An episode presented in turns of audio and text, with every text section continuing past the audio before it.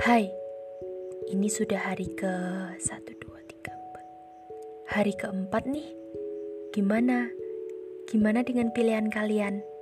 Sudah yakin? Atau masih pikir-pikir?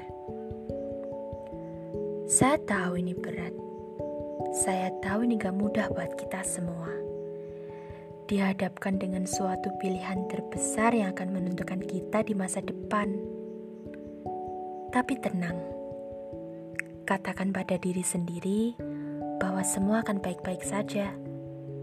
Dicoba ya, dicoba untuk belajar percaya bahwa yang akan datang setelah ini akan jauh lebih baik dari apa yang kita rencanakan sebelumnya. Nanti, nanti akan ada waktunya. Esok akan tiba masanya. Kelak akan hadir bagiannya. Kamu hanya perlu percaya dulu, percaya lagi, dan percaya terus. Karena Tuhan tahu mana yang tulus berusaha. Pelan-pelan ya, hidup gak lantas berakhir hanya karena satu dua tiga harapan telah patah.